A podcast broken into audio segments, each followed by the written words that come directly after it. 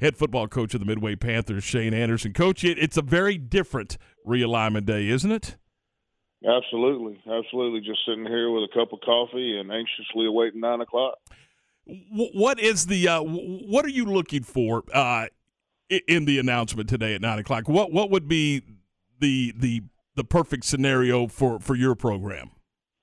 Well, I think you guys know, uh, and I think everybody in Central Texas knows. You know, the last two years, Midway's been in the district of doom with uh, Duncanville, Cedar Hill, and, and DeSoto along with the Mansfields, and it's been a very, very tough league and a very, very tough run for the Midway Panthers. And so, you know, we're hopeful that uh, that UIL will, will send us back south where we were for so long and where Midway was for so long, and you know, and just you know, get that bad taste out of our mouth and kind of get a fresh start and try to get this thing back on track.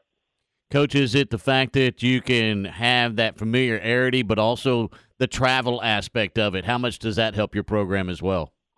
Well, I think the two biggest things are just the enrollment. You know, those schools that are south of us, you know, have very similar enrollments uh, to us. You know, Midway is a big school. It's a 6A school for Central Texas, for the Waco area. It's big.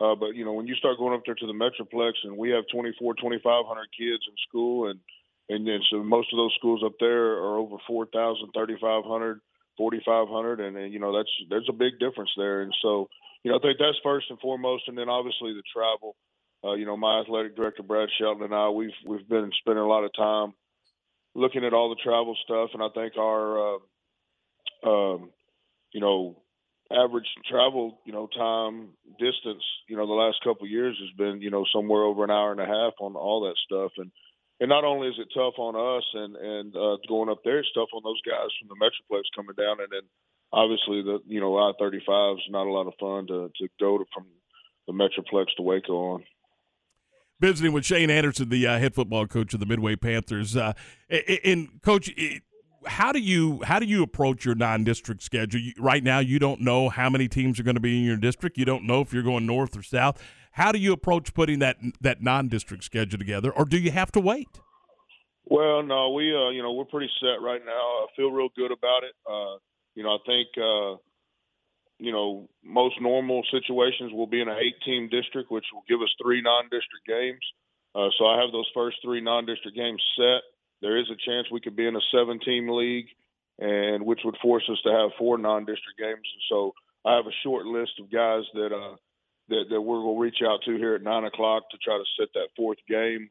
Um, you know, but you also have, they have to be in a seven-team district. Also, you can't just set that fourth game and uh, with somebody, and then they end up in an eight, and you end up in a seven, or vice versa. Now it's not a game anymore, and so you know there's there's a puzzle there. But uh, you know, like I said, I think there's a few other districts that potentially could be in a seven-team league as as well as us. Coach, what's the most important part about the non-district schedule for you to get ready for your district schedule, wherever it may be? Is it the familiarity of having some like opponents in your district, or playing up? uh, on a schedule, trying to find out your weaknesses going into district? Well, you know, I think uh, you you want to play good non-district teams to, to prepare you for district and test you. You want to play some, you know, different schemes. Uh, you know, and then obviously I'm big on playing uh, coaching staffs and programs that you know what you're going to get. Uh, for us here at Midway, we're always going to carry five football teams, two freshmen, two JV, and a varsity. And so when I'm scheduling those non-district games, I really want to schedule uh, bigger programs that you know have really really good programs that ha- are going to carry five teams. I don't want to have to you know cancel a, a JV or freshman game because they only have one team. I want our kids to have an opportunity to play all ten football games, and so you know that's kind of what goes into it more than anything. And uh, you know, like I said, you you want to play guys that you trust, you know, coaching staffs that you trust, and if games get out of hand or something goes one way or the other, you know, you're going to take care of each other and take care of each other's kids. Hey, Shane, we appreciate it. Uh, know it's a busy day. know it's uh, an exciting day. We thank you for your time and, and look forward to uh, to seeing how this thing all unfolds here uh, on uh, on realignment day. Appreciate your time today. Hey, thank you guys, and uh, y'all stay safe out there. Talk to you soon. Shane Anderson, the uh, head football coach uh, over at Midway.